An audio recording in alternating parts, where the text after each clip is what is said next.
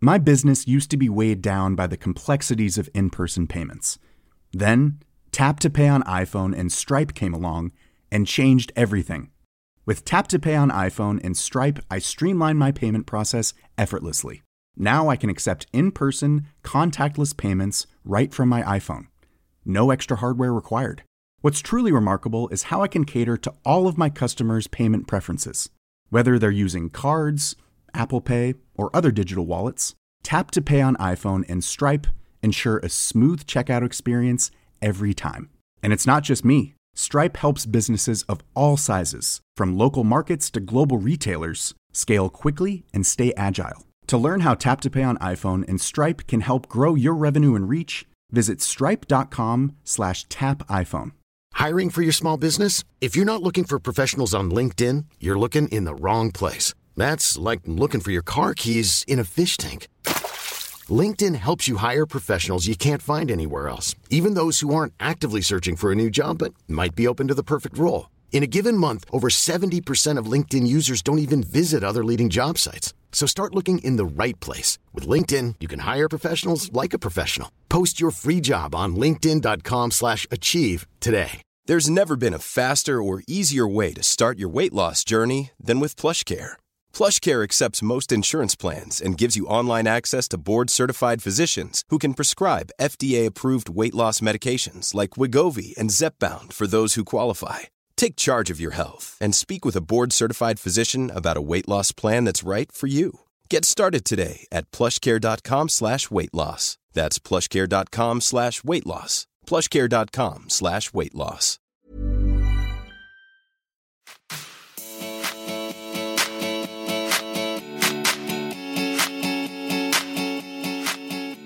Allt fler företag och varumärken växer fram med enbart en digital strategi.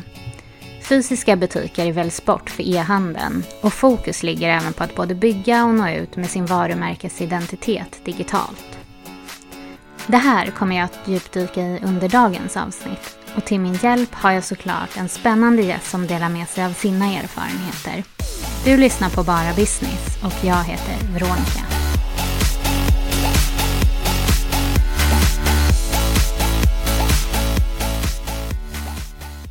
Den här veckan ringer jag upp Matilda Wibom Westerberg i New York, grundare till varumärket Unipair som säljer premiumsängkläder och inom kort även utvecklar sitt sortiment med fler produkter.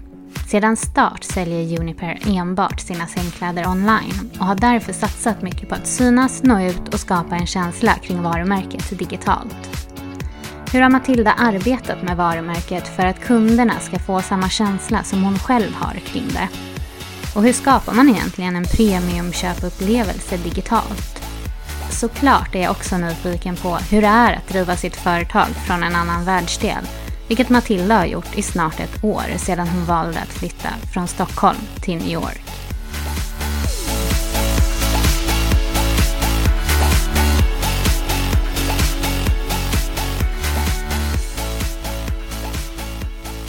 Hej Matilda och välkommen till Bara Business. Hej! Gud, jätte, jättekul att få vara här. Ja, det är verkligen på tiden att vi poddar med dig. Du bor ju i New York, så det är därför det inte har... Vi tänkte att vi skulle podda någon gång när du var i Stockholm, men det, då fick vi inte riktigt till det. Så det är därför vi nu poddar på länk. Ja, verkligen. Och härligt att vi fick, tid en, fick till en tid. Du har eftermiddag och jag har solig förmiddag. Jag såg det, det såg väldigt härligt och ljust ja. ut hos dig. Men Matilda, om man inte känner till dig sedan innan, hur eh, skulle du eh, pitcha Unipair? Men Unipair är ett eh, svenskt designföretag som gör premiumprodukter för hemmet. Och vi inspireras av det där oöverträffliga upplevelsen när man får när man besöker ett avskilt butikshotell på semestern. Du kanske kan känna igen dig i den här känslan när man lägger sig på sängen när man precis checkat in på ett hotellrum eller när man går ner till poolen och tar de här första djupa andetagen och det känns lite som att världen stannar upp och man njuter av stunden på ett bara helt magiskt sätt. Kan du känna igen dig i det, Veronica? Ja, men verkligen. Det är ju lite det som man, när man åker på semester och sådär, det är lite den känslan man längtar efter och strävar efter att få. Och det är lite det som vi vill med Juniper, att det är liksom inte bara att ha fantastiska sängkläder hemma utan vi vill med Juniper inspirera till en mindsetförändring kan man nästan säga. Där man liksom verkligen stannar upp i vardagen och tänker efter. Även om jag tänker liksom många av våra produkter, eller våra produkter är ju produkter som du kommer som du använder flera gånger under en dag. Och, och vi vill att man ska njuta även liksom av de små stunderna. Man ska säga. Och sen vill jag också bara nämna att eh, jag menar, hållbarhet är ett stort fokus för oss. Så vi jobbar hela tiden med liksom, förbättringar och hur vi kan korta ner vår värdekedja och vilka materialval vi gör. Både i själva produkten men också i förpackning och um, allt liksom runt omkring. Hur kom det sig att det föll på just sängkläder när du bestämde dig för att starta företag? För jag vet att jag läste, om det var någon artikel eller om du var med i någon annan podd, att du, liksom, du har ändå haft de här entreprenöriella drömmarna ett tag med olika affärsidéer. Men hur kom det sig att du kände till slut att sängkläder, det är det jag ska satsa på? Ja, nej men jag har, precis som du säger så har jag alltid liksom drömt om att starta eget. Och jag tror att jag under många år har liksom haft just den nyfikenheten och att, man, att jag lite liksom hela tiden söker efter saker som saknas i vår vardag eller vår värld. Eller man ska säga. Men det var verkligen när idén till Juniper kom som jag kände att nu vågar jag liksom släppa det trygga med att vara anställd och påbörja resan med, med Juniper. Och då kan vi liksom backa tillbaka bandet till det var sommaren 2018 när jag tillsammans med min man och då relativt nyfödda dotter Juni, jag tror hon var fem sex månader, som vi bodde på ett eh, mysigt butikhotell på Mallorca.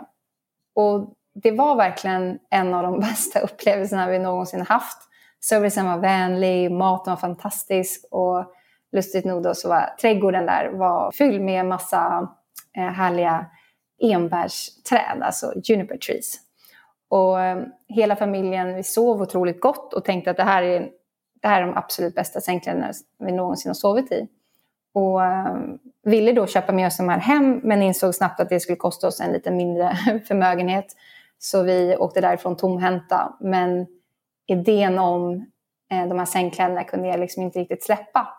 Så hela den sommaren egentligen så gjorde jag otroligt mycket research och försökte sätta mig in i eh, sängklädesindustrin. Och jag menar, det här var sommaren efter jag och Jakob hade gift sig. Många kanske då tänker att nu är vi på honeymoon, vi lägger oss och läser en, en bok i solstolen och bara njuter. Men jag kunde verkligen inte sluta fundera på vad är det som driver kostnaden i, till produkten. Och, liksom, och det man kan säga att jag egentligen upptäckte var att när vi lever i en väldigt föränderlig värld jag insåg väl att sängklädesindustrin hade stått i princip stilla.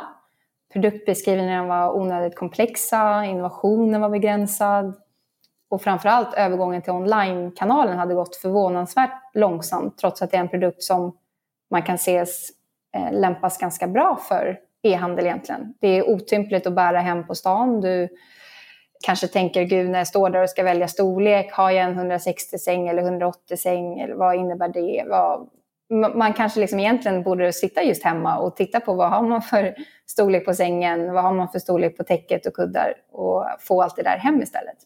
Där hade jag liksom, ja, insåg väldigt mycket och kände att det finns, det saknas någonting här. Så där kan man säga egentligen började den resan. Och ehm, sen så lanserade jag i mars 20 19. Så det var väl nästan ändå ett år av förberedelser och research och träffa fabrik och, och så vidare. Men precis som du säger så driver du ju Juniper som e-handel och det har ju varit fokus att verkligen bygga varumärket digitalt. Mm. Hur, hur skulle du säga, hur visar man upp sängkläder digitalt för att skapa det här vill ha-begäret hos kunder? Mm. För att skapa ett vill ha begär så måste man gå bortom bara produkten. Och det, det är egentligen att för våra kunder så är det ju bakgrunden till Juniper och känslan vi för, förmedlar och vårt hållbarhetsarbete och mycket annat som egentligen skulle jag säga spelar in för våra kunder och potentiella kunder att känna sig bekväma att vilja ha just våra sängkläder. Så det handlar ju mycket om att våra värderingar måste vara i linje med våra kunders värderingar. Det kan ju låta lite lite luddigt, vad innebär det då? Jo, men det handlar om att ta fram content som, som skapar ett emotionellt värde och våga vända sig samtidigt till en bredare målgrupp för att skapa brand awareness. Här finns Juniper och att även om den här målgruppen då som är, i ett första steg kanske är väldigt bred, som kanske inte ens tänker här och nu på att köpa sängkläder. Men när den dagen väl kommer så vill vi ju vara top of mind. Och jag tycker ett, ett bra ett exempel här är Volvo. Jag tycker att de har gjort en sån fantastisk resa. Jag menar, för tio år sedan så tror jag många av oss kanske inte tänkte att Volvo var det liksom hetaste bilmärket. Och jag minns verkligen, de hade den ehm, kampanjen med Swedish House Mafia första gången. Och man tyckte att så här, men gud, det där känns ju inte som en, en bra match på något sätt. Men sen har de haft tio år av liksom väldigt mycket stort fokus på varumärkesbyggande. Och nu, jag är inte riktigt där och köpa en bil, men det börjar ändå bli dags snart kanske. Och då är ändå Volvo ett av de varumärkena som jag nu har liksom att fundera på. Så varumärkesbyggande är verkligen viktigt och, och våga liksom lägga, lägga fokus på det, att skapa just den här emotionella kopplingen till varumärket. Men sen handlar det förstås mycket om att det måste vara en bra produkt och fantastisk kvalitet för att sen få personen att handla. Så säg att du först har skapat det här liksom, emotionella värdet och du vill vara top of mind hos nuvarande kunder, liksom potentiella kunder och även de som ligger längre bort, liksom, som kanske inte ens då tänker på att köpa sängkläder här nu. Men när man väl har fått in dem så handlar det om också att så här, möta deras tvivel eller invändningar. Jag tror att du kanske kan känna igen dig i att Åh, den här produkten är för dyr eller nej, jag behöver egentligen inte nytt. Eller som för oss kanske många kunde tänka, men gud, lite läskigt att köpa sängkläder online, hur fungerar det? Och då är det för oss viktigt att i, vår, i våra annonser möta kunden med att okej, okay, du tycker att det är läskigt att handla online, men vet du vad? Här får du 30 dagars garanti. Så att du kan faktiskt köpa hem sängkläderna, sova i dem, är du inte nöjd så kan du köpa tillbaka, eller skicka tillbaka dem. Så att man handlar om att sen möta just de här invändningarna som du kanske som kund har. Jag har nu till exempel velat köpa en, en pyjamas från ett varumärke som heter Lunja. För att jag verkligen fångades in i deras emotionella värld. Jag tycker deras annonser är fantastiska. Jag vill in i den världen. Men när jag väl har nu kommit in på hemsidan några gånger så har jag tyckt att det är lite dyrt för en pyjamas. Men nu försöker de ju då i lite olika sätt förklara för mig att okej, okay, men det är washable silk, så du kommer eh, kunna tvätta den, den kommer fortfarande hålla sig fin under en längre tid. Ja, och så vidare. Så till slut så kanske jag sen gör ett köp. Så för att göra en då, man ska säga det här vill ha-begäret, så måste du först också tänka på det emotionella värdet och sen försöka fånga då de kanske potentiella invändningar kunden har, eller liksom att du måste övertyga kunden till att du sen faktiskt ska genomföra köpet. Men det där tycker jag är ett jättebra tips för att ofta kanske man är lite rädd för de här invändningarna kunderna kan ha, att man inte riktigt vågar angripa dem, men att faktiskt ta lite kontroll över dem själv och ta actions på dem. Det är väl ett jättebra tips och säkert jättevärdefullt just för att få kunder att till exempel våga handla hos en. Gjorde ni någonting mer där i starten just kring, för det här är ju ett sätt att bygga lite trovärdighet som ett nytt varumärke. Var det någonting annat som ni också gjorde för att just få kunder att shoppa från er i början?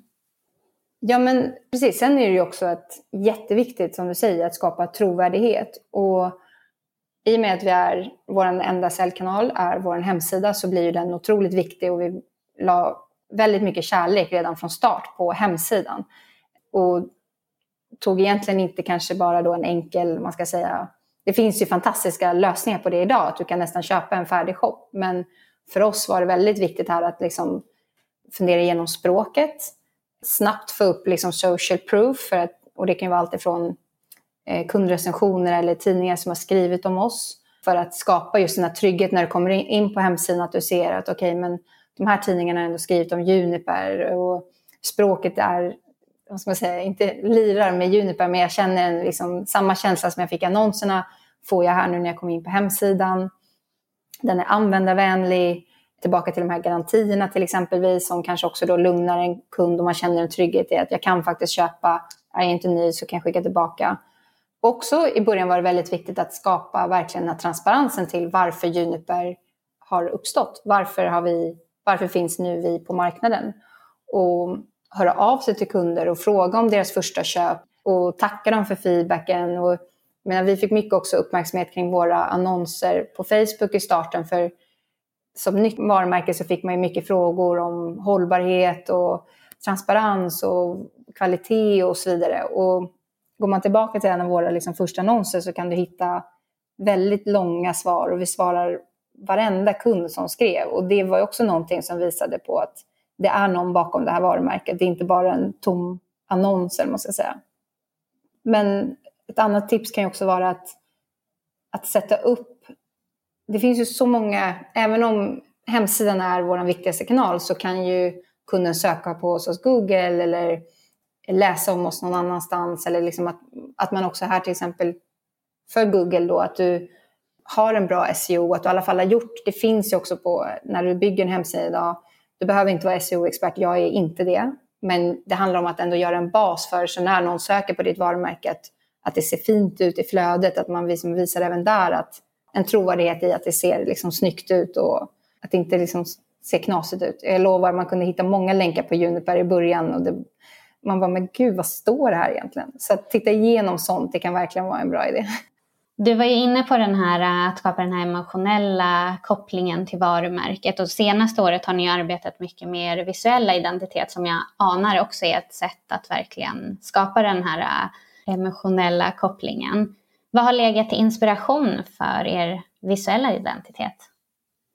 Precis som du säger så var det verkligen 2020 som allting egentligen för oss, fokuset på vår visuella identitet lades. Så första året handlade ju väldigt mycket om, finns det liksom en marknad för Juniper? Finns det en product market fit? Eller är det här bara liksom i mitt huvud om att jag tycker att Juniper, att det är dags för en, ett företag som Juniper att lansera?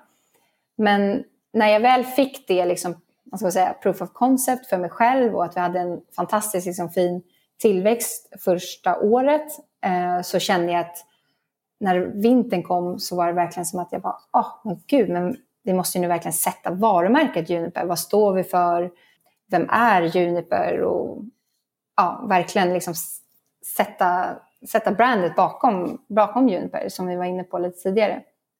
Men eh, här, ska man säga, i början så vi pratade om hotellkvalitet, att våra produkter hade det, men vi levde det liksom inte riktigt fullt ut. Så under våren 2020 så satte vi verkligen det här på agendan och eh, jobbade egentligen kring den under hela våren. Och jag tror faktiskt att det var först sommaren, ja vad blir det då, ett halvår sedan drygt, när jag kom tillbaka till ett mysigt butikhotell på Mallorca som nästan allting lite föll på plats igen. Och jag fick uppleva de där äh, fantastiska stunderna när allting känns lugnt och harmoniskt när jag klev ut i duschen, svepte en mjuk handduk runt mig eller när jag bara slog mig ner i eftermiddagssolen, i solstolen i poolen och kände det här äh, totala lugnet. Och det är de här stunderna som jag önskar verkligen att vi njuter mer av i vardagen. Och vi känner att det här är, eller vi strävar efter kan man säga, att inte bara uppnå det med våra produkter utan försöka även förmedla det genom vår hemsida, när vi pratar med våra kunder och även när vi pratar tillsammans med varandra i lilla mini-Juniper-teamet. Det har för mig väldigt mycket med att men hemmet spelar ju en väldigt väsentlig roll för ens egen välbefinnande. Det tror jag vi alla kan känna väldigt mycket efter det här året som har gått. Att hemmet är en otroligt liksom, viktig plats för oss och vi alla förtjänar att göra det till det bästa det liksom kan vara. Ett genomtänkt hem som du mår bra i, som ger plats att vila eller att vara kreativ men också att liksom stärka relationer till nära och kära är otroligt viktigt. Och våra produkter, skulle jag säga, kommer man ju i kontakt med i princip varje dag och det ger då en möjlighet att få njuta lite extra av de där stunderna när du kryper ner i sängen och du får liksom känna det här otroligt mjuka tyget mot dig själv. Ja, du ska liksom få njuta av det. Så för att sammanfatta mig själv här lite grann då, så är ju produkterna och vår visuella identitet den är verkligen kopplad till hotellvärlden. Men inte de här liksom stora bombastiska grandhotellen utan snarare kanske liksom ett litet butikhotell som ligger avskilt någonstans, om jag får låta lite drömsk. Med det så spelades ju vår kampanjfilm eh, som vi då släppte i förra våren på Sparrow Hotel inne i Stockholm och där vi verkligen kände att det gifte sig lite med hemmamiljö liksom, hotellmiljö och samtidigt som det var liksom en internationell prägel på det hela. Så nu handlar det egentligen om att leva ut den här visuella identiteten i alla våra kanaler egentligen. Och mer konkret, hur skulle du säga att ni också får med kunderna på den här visuella identiteten? Vad har ni gjort för, men du nämnde filmen där, men vad mer har ni gjort för att få med kunderna i samma känsla? Men det är ju otroligt viktigt. Om man sätter, om man sätter sin, jag ska säga den här strategin jag pratar om, vem är Juniper? Vi kallar det för vår interna liksom, kommunikationsplattform.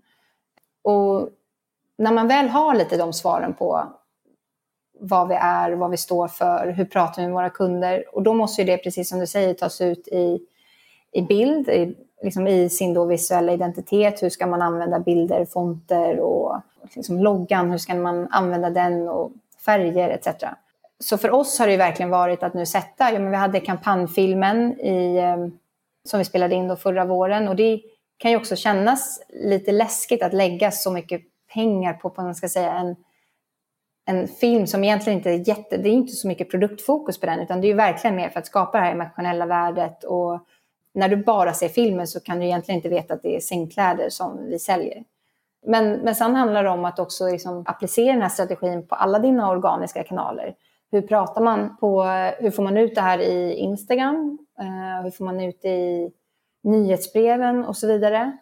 För oss har Instagram, där vi nu liksom också då lagt en egen man kan säga, guidelines för oss själva hur vi ska jobba för att liksom få den här hotellinspirationen och nå ut med den i, på Instagram.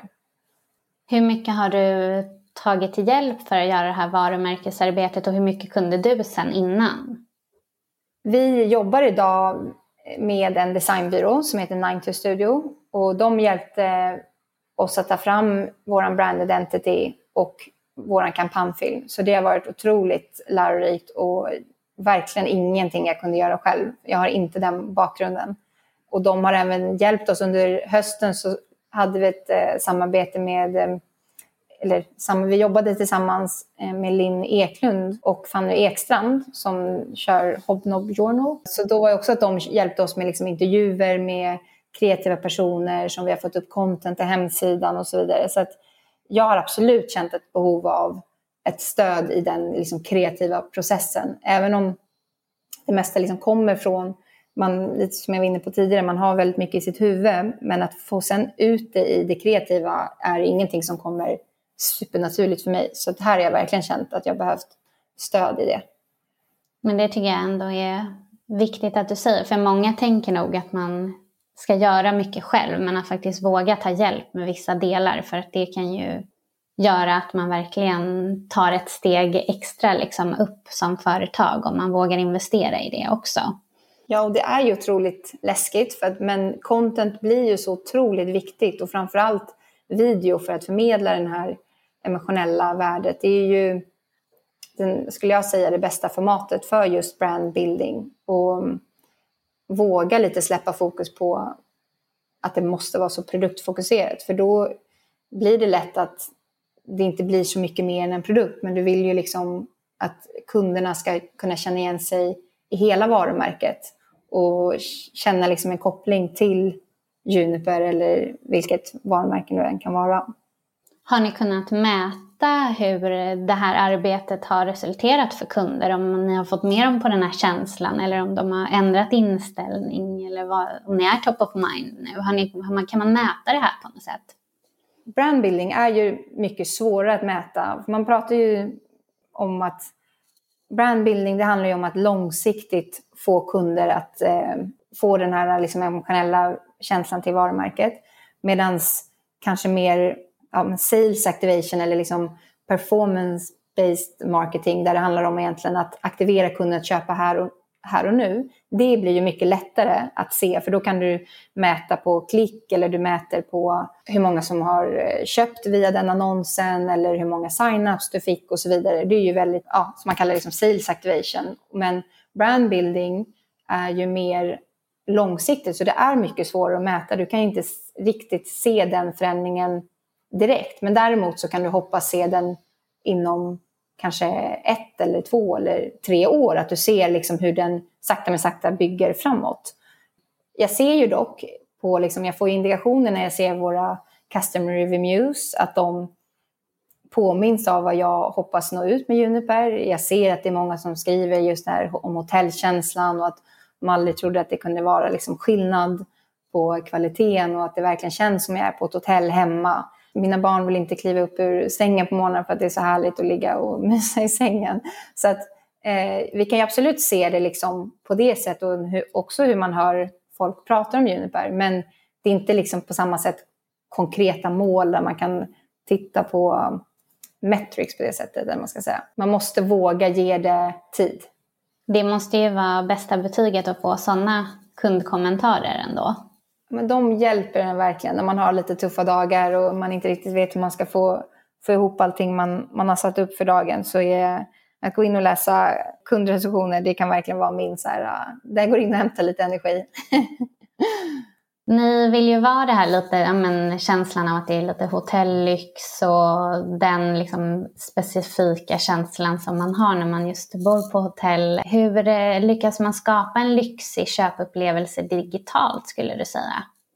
Ja, men, det är någonting vi jobbar konstant med, man ska säga. Och att bygga ett eh, premiumbrand online som har liksom online som huvudkanal, man ska säga det, det är svårt. Det kan, jag tror faktiskt, jag kan knappt komma på ett brand som verkligen har vuxit upp online och fortfarande har online som deras primära kanal.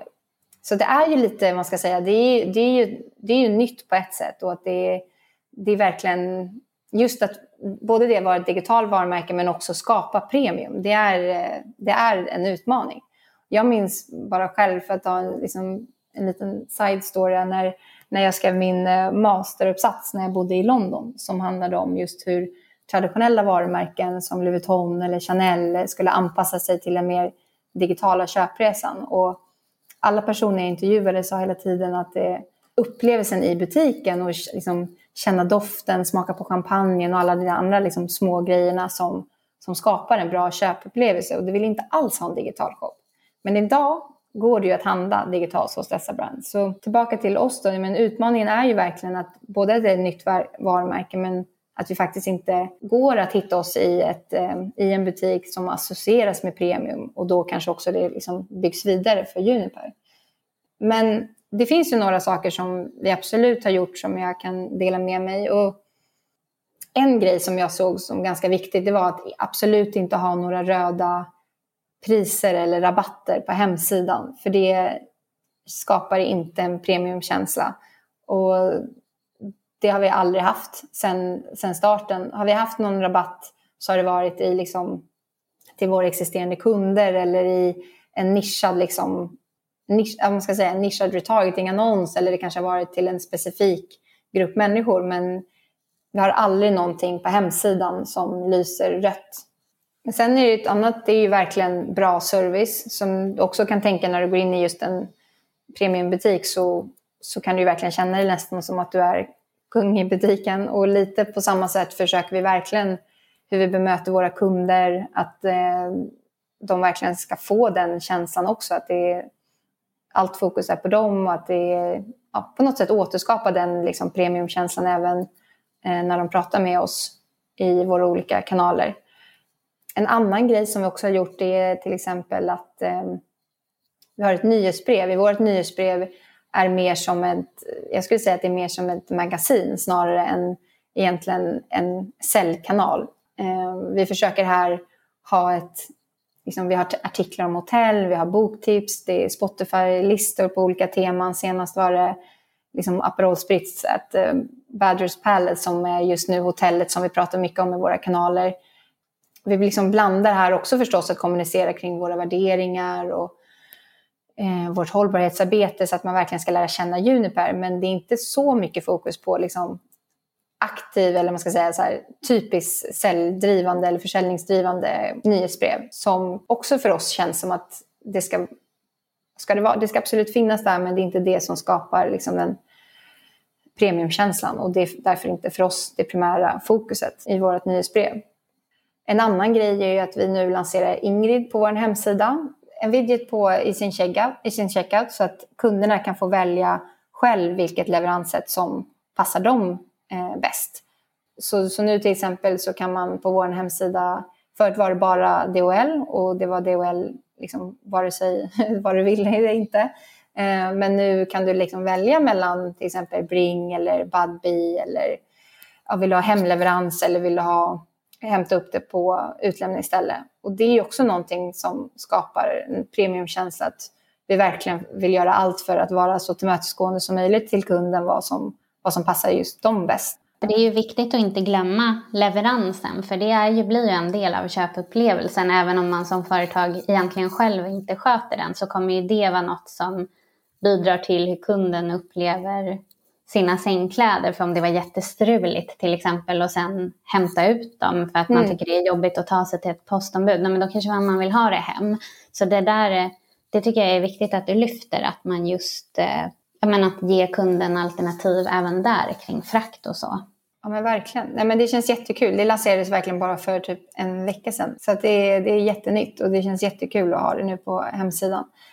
Men så att jag menar, det finns hela tiden saker man kan göra för att... Jag tror man... Ska man bygga ett premiumvarumärke online så handlar det mycket om att hela tiden se vad kan jag göra? Hur kan jag göra shoppingupplevelsen bättre? Hur kan jag hålla den stilfull och mm, jag menar, därför blir ju bilder och video otroligt viktigt. Och här kan jag ju själv känna att jag saknar content. Alltså jag behöver mer bilder på, liksom närbilder på våra produkter. Det har vi dåligt av och det är många kunder som också liksom berättar för mig att ni borde ha mer produktbilder. Så att jag tror att är inte, vi är inte färdiga här heller. Eh, det finns mycket, det finns mycket man kan göra. Det är väl så det är att driva företag. Man är aldrig klar och det är Nej. väl det som är charmen också. Verkligen. Av allt det här och med att liksom driva en e-handel och sälja produkter digitalt, vad skulle du skicka med till andra som kanske antingen ja, men är i samma fas som dig och vill lära sig av andra e-handlare eller någon som är i en tidigare fas och precis ska starta upp? Vad är liksom det viktigaste du har lärt dig av att driva en e-handel? Ja, men om man vill bygga ett varumärke där online är liksom din primära kanal, det vill säga liksom ett DTC-bolag, att du direkt till konsument bolag så tror jag att det är viktigt att titta på din kostnadsstruktur. För det är så lätt att man tänker, jag var där själv, att man vill pressa priserna eh, så mycket för att det finns möjlighet att göra det i och med att du har ett, en kortare värdekedja. Men det är dyrt att bygga ett premiumbrand i liksom form av marknadsföring och du vill ha, eh, liksom jobba med bättre materialval och du vill både i, i dina, vi pratade lite tidigare om vad kan skapa en premiumkänsla och det är ju också eh, förpackningarna, hur får du till dem på absolut bästa sätt, både ur ett hållbarhetsperspektiv men att det samtidigt skapar en premiumkänsla och inte, och inte gå med den enklaste plastförpackningen till exempel som kanske många fabriker har som standard. Och då måste du göra mycket research, du måste utmana hur allting har tidigare varit. Och komma, liksom, vara en del själv av att driva den förändringen. Och att bygga ett brand på det sättet, det, det kostar liksom pengar. Så uh, ha en bra marginalstruktur, det tror jag är, det är liksom även en läxa till mig själv lite grann skulle jag säga. Så det är bara kul om jag kan hjälpa någon annan att ha, ha det ännu tydligare för sig själv från, från start. Sen, eh, jag vet, att Linn Herbertsson nämnde det i, när hon poddade hos er också, men valet av namn är också otroligt viktigt och där har vi själv haft liksom, utmaningar att vi vill ju till exempel ha ja, men Juniper.com går inte att få tag på för det äger Barclays Bank. Vi har mejlat dem, vi har ringt dem, vi har skickat ett brev till dem för det behöver man tydligen göra för att nå den avdelningen. Så vi har liksom skickat ett personligt som brev per post för att försöka få dem att släppa det. För det, det är ingen som använder det, det är bara liksom ett konkursbo typ. Men för oss, de tänker inte på det. Och samma sak med Juniper på Instagram kan vi inte få tag på. Det är en privatperson i Kanada som vi eh, har skrivit till och har haft dialog med i ungefär två år och försöker få henne att eh, ge upp det till oss. Men det, jag vet inte, vi trodde vi var nära där nu faktiskt eh, för ett par månader sedan, men vi är inte där ännu. Så att, jag menar, ta, det kanske nästan är bättre att ha ett litet eh, annorlunda namn bara för att få äga sina kanaler. För det kommer göra det lättare för kunder att hitta dig och ja, i, på alla sätt och vis. Liksom. Jag, jag håller med Linn där. Fastna inte för namnet innan du har kollat upp alla dina liksom, onlinekanaler först och se att det finns möjlighet att få det namnet du vill ha. Bra medskick. Det är, man kan ju lätt fastna vid namn annars som man verkligen vill ha, men att man faktiskt ska kolla att det funkar. Och det låter ja. som man kan spara sig både lite tid och energi på sikt i sånt fall. Att man inte behöver skicka brev och jaga Nej. på Instagram. Försök hoppa det steget. Men, men sen också verkligen på det temat vi har pratat om är liksom hela visuell, visuell identiteten och kunna skapa och redan från start bygga ett brand. Så försök att sätta eh, din visuella identitet så tidigt som möjligt egentligen. Och sen måste du ge den utrymme att låta... Kan, du kan inte veta allting från start. Det skulle faktiskt inte ha funkat för mig att göra det från start. Jag behövde det här första året. Att på något sätt få den liksom, möjligheten att se att det fanns en marknad. Så det passade mig bra att det blev som det blev. Men skulle jag idag starta ett företag så hade jag ändå försöka sätta liksom, brand identity tidigare. Att liksom veta sin visuella identitet, ikonografi, font. Hitta två företag eller tre eller fyra liksom max kanske som inspirerar dig och försök sen ta det ner till, till någonting som blir unikt för just liksom dig. Och ha med från start dina liksom, vad ska man säga, värderingar. Om det är, vad är det inom sustainability du vill nå ut med eller vad är det inom vad det nu kan vara egentligen som du står för. Och, och försöka att redan tänka vad skulle kunna vara liksom enkla man ska säga, soundbites för hur folk ska kunna prata om Juniper eller vilket bolag det nu kan vara, liksom ditt framtida bolag. Att, ta till exempel att vi, Juniper, vi, vi vill göra, vi gör så otroligt mycket inom sustainability, men om jag bara kan få personer att prata om, ja men Juniper, de är klimatneutrala. Det är väldigt enkelt och det är, att vi är klimatneutrala, det är en väldigt liten grej av vårt hållbarhetsarbete. Men Förstår vad jag menar? Det är ändå då enkelt för kunderna att tänka, ja men Juniper klimatneutrala, det blir enkelt att sprida om Juniper. Eller Juniper har Suprema bomull. Ja, ah, okej. Okay. Och så, så skapar det en nyfikenhet och kanske man kan lära sig mer om Juniper och verkligen förstå sig på hela arbetet bakom. Men, men att, ja, att försöka liksom sätta sitt brand tidigare och sen ge ändå förstås möjligheten att det låter det liksom växa fram förstås. Var inte nervös av att du går in, se det lite som en person. Att du, du vet ju inte riktigt vem du är från dag ett. Ja men precis och det händer ju saker i omvärlden och allt annat som också påverkar såklart både hur företaget utvecklas och kanske hur varumärket utvecklas och vad man kan eh, vara med och diskutera för frågor kring hållbarhet och sådär. Vi pratade ju inledningsvis om att eh, du är i New York nu och du startade ju företaget när du bodde i Sverige och sen har du flytta till New York med din familj och även hela företaget. Hur gick det att flytta företaget till en annan världsdel? Det har faktiskt gått otroligt smidigt att eh, flytta hit. Men eh, mycket smidigare faktiskt än vad jag någonsin kunde tänka mig. Men jag la väl mycket kärlek i att innan vi flyttade så var det viktigt att bygga upp liksom en bra grundstruktur ska man säga, i bolaget när det kommer till liksom produktion och logistikflöden. Men annars har det egentligen gått väldigt smidigt. Jag menar, ta bara de här två veckorna nu som, de senaste två veckorna så har jag både haft kampanjinspelning, bytt logistikpartner, lanserat med Ingrid, planerat influencerkampanj, startat upp en ny produktion i en annan fabrik. Och allt det här har jag liksom kunnat sköta härifrån. Men jag tror att A och O är att bygga liksom goda relationer med alla man jobbar med se till att man precis har en öppen dialog och verkligen ha arbetsflödena på plats, eller vad man ska säga. Jag menar nu bara när vi eh, skulle byta logistikpartner så tyckte jag att det var svårt att säga hej då till två av de personerna som har packat Junipers eh, produkter, liksom våra paket i snart två års tid. Och jag vet inte, det säger nog en del om att det handlar om att ha bra relationer med de man jobbar med egentligen. Nej men precis. Det, jag tycker det är lite skönt att höra för jag kan tänka mig många som kanske väljer att starta företag och ta den här entreprenöriella karriärvägen kanske tänker att man på något sätt ändå blir lite låst för man startar upp sitt företag till exempel i Sverige och hade man kanske tagit en karriär på ett större bolag så kan man ju till exempel göra utbyten med företaget så man kan flytta runt men att man faktiskt man kan vara entreprenör och också flytta på sig. Det, det tycker jag, jag tycker är en bra förebild för många andra som kanske tänker att de skulle vilja bo i en annan stad eller så. Är det någonting som du har sett nu under tiden som du har bott i eh, USA när det kommer kanske framförallt till digitala köpupplevelser och digitala varumärken som de är väldigt bra på som vi inte riktigt har snappat upp i Sverige än? Det här har ju varit ett litet tufft år på så vis då, men New York är ju verkligen en häftig stad att vara i när det gäller liksom varumärken och kreativitet. Att man utsätts ju för så otroligt mycket liksom reklam och jag själv märkt att jag börjar titta på reklam på ett helt annat sätt än jag gjorde tidigare. Jag verkligen liksom granskar och funderar på vad som är bra och inte bra och hur, hur och vad jag kan lära mig från det. Men den största grejen skulle jag vilja säga kanske att eh, USA har ju kommit väldigt liksom, långt med direct to consumer-trenden.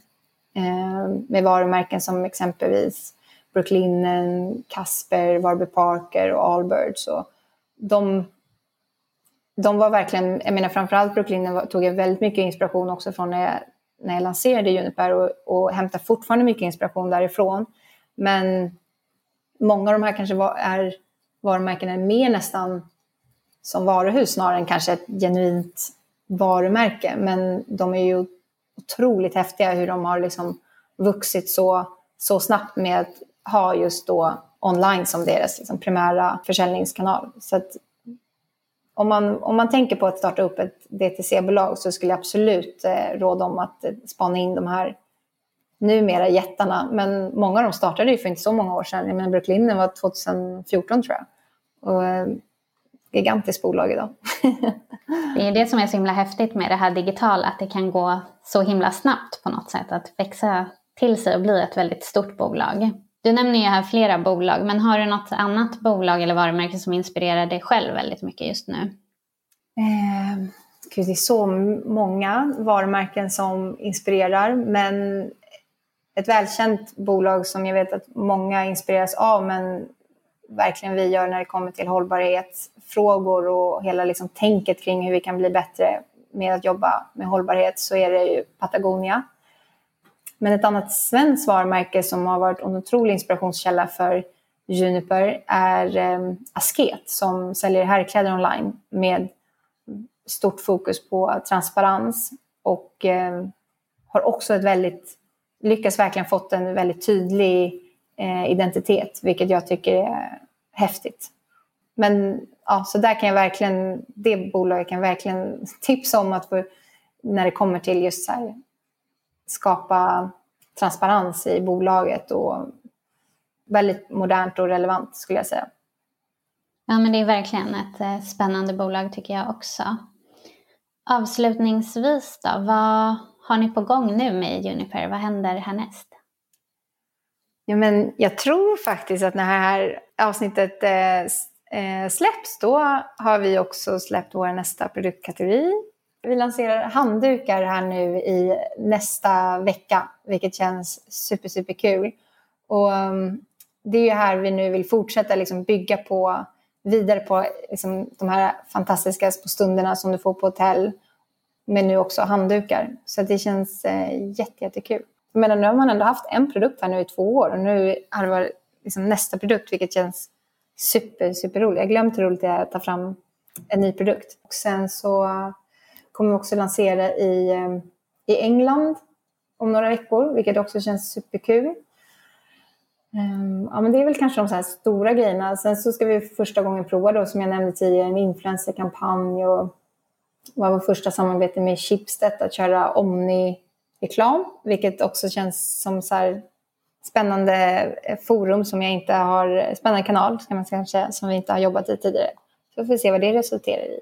Det låter som att ni har fullt upp här framöver och kul att höra att ni utvecklar med nya produkter för det tror jag också är viktigt eh, när man har en e-handel. Även om man släpper en första produkt som är väldigt eh, framgångsrik och omtyckt och sådär att man liksom inte stannar utan att det måste ju kännas levande också. Och där är ju ett sätt att verkligen komplettera med fler produkter och också kunna nå fler kunder eller sälja mer till de kunder man har såklart. Verkligen. Ja, men jag det, det slog mig liksom, coronaåret var ju verkligen tungt på ett sätt då i och med att eh, vi bodde här och så hade vi inte eh, ett halvår utan hjälp med Juni då, vår dotter. Så Juniper nästan stod på paus och vi lanserade inte på hela förra året en enda ny färg.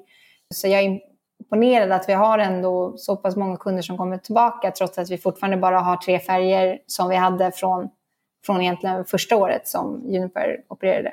Så att det känns jättekul nu att få ge kunderna en möjlighet att få utveckla liksom deras Juniper-sortiment bortom våra tre färger av sängkläder.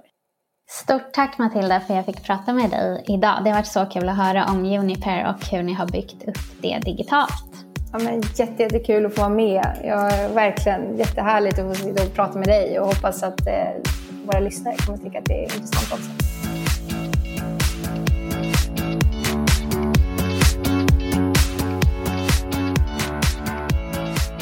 Det var otroligt roligt att få prata med Matilda och höra hur hon har byggt Unipair. Några saker som jag tycker att ni ska ta med er från dagens avsnitt är att om du ännu inte driver företag men är sugen på det och kanske framför allt är sugen på att driva någonting inom e-handel så fundera på över vilka produkter som kanske inte riktigt finns eh, på nätet än att shoppa eller i alla fall inte finns eh, så stort utbud av eller att man inte har gjort det på ett snyggt sätt. För precis som Matilda sa så var ju sängkläder en sån grej när hon startade Uniper. Att det faktiskt, eh, det låg, den branschen låg lite efter just att vara digital. Och egentligen att sängkläder är väldigt praktiskt att köpa på nätet för man kanske vill dubbelkolla storlek hemma eller dubbelkolla vilken färg som faktiskt skulle kunna passa och så. Och det här är jag övertygad om att det finns fler produkter som faktiskt lämpar sig väldigt bra att sälja på nätet men som man inte gör än. Det andra är att våga möta tvivel. Precis som Matilda var inne på, att om kunden tänker att ja, det kanske är för dyrt, hur kan jag övertyga kunden kring det här? Fundera över vilka tvivel möter dina kunder och hur kan du möta dem så att du faktiskt får kunden att till slut våga köpa. Matilda pratade ju mycket om det här med att hon ville skapa en hotellkänsla också av sina produkter. Och det här tycker jag är bra för det är en så himla tydlig bild av vad man vill eftersträva. Så det här är också ett medskick att fundera över vad, vad ser du för bild framför dig när du tänker på dina produkter eller ditt företag och se till att eh, hela tiden komma ihåg den här bilden och utveckla bolaget efter den bilden du ser framför dig. Det här var allt för dagens avsnitt av Bara Business med mig Veronica. Jag är tillbaks nästa vecka med ett nytt avsnitt och en ny gäst i studion. Tills dess får ni gärna följa mig på Instagram under i Startup Story Glöm inte prenumerera på podden, lämna en kommentar eller ett betyg om du gillar den. Så hörs vi igen om en vecka. Ciao, ciao!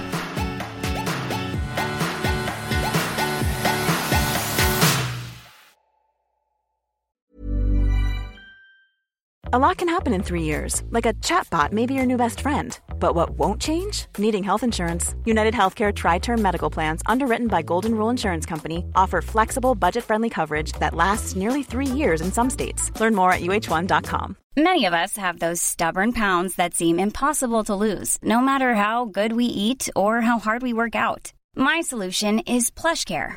PlushCare is a leading telehealth provider with doctors who are there for you day and night to partner with you in your weight loss journey. They can prescribe FDA-approved weight loss medications like Wagovi and Zepbound for those who qualify. Plus, they accept most insurance plans. To get started, visit plushcare.com slash weight loss. That's plushcare.com slash weight loss. Hold up. What was that? Boring. No flavor. That was as bad as those leftovers you ate all week. Kiki Palmer here, and it's time to say hello to something fresh and guilt-free. Hello Fresh. Jazz up dinner with pecan-crusted chicken or garlic butter shrimp scampi. Now that's music to my mouth. Hello Fresh. Let's get this dinner party started. Discover all the delicious possibilities at hellofresh.com. There's never been a faster or easier way to start your weight loss journey than with PlushCare. PlushCare accepts most insurance plans and gives you online access to board-certified physicians who can prescribe FDA-approved weight loss medications like Wigovi and Zepbound for those who qualify. Take charge of your health and speak with a board-certified physician about a weight loss plan that's right for you. Get started today at plushcare.com slash weight loss. That's plushcare.com slash weight loss. plushcare.com slash weight loss. Hey, it's Ryan Reynolds, and I'm here with Keith, co-star of my upcoming film, If, only in theaters May 17th. Do you want to tell people the big news? All right, I'll do. it. Sign up now and you'll get unlimited for $15 a month in six months of Paramount Plus Essential Plan on us. Mintmobile.com slash switch. Upfront payment of $45 equivalent to $15 per month. Unlimited over 40 gigabytes per month. Face lower speeds. Videos at 480p. Active Mint customers by 531.24 get six months of Paramount Plus Essential Plan. Auto renews after six months. Offer ends May 31st, 2024. Separate Paramount Plus registration required. Terms and conditions apply if rated PG. My business used to be weighed down by the complexities of in person payments. Then, Tap to Pay on iPhone and Stripe came along and changed everything.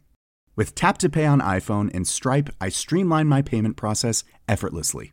Now I can accept in person, contactless payments right from my iPhone. No extra hardware required. What's truly remarkable is how I can cater to all of my customers' payment preferences. Whether they're using cards, Apple Pay, or other digital wallets, Tap to Pay on iPhone and Stripe ensure a smooth checkout experience every time. And it's not just me. Stripe helps businesses of all sizes, from local markets to global retailers, scale quickly and stay agile. To learn how Tap to Pay on iPhone and Stripe can help grow your revenue and reach, visit stripe.com slash tap iPhone. Ever catch yourself eating the same flavorless dinner three days in a row? Dreaming of something better? Well, HelloFresh is your guilt-free dream come true, baby. It's me, Kiki Palmer. Let's wake up those taste buds with hot, juicy pecan-crusted chicken or garlic butter shrimp scampi. Mm. Hello Fresh. Stop dreaming of all the delicious possibilities and dig in at HelloFresh.com. Let's get this dinner party started.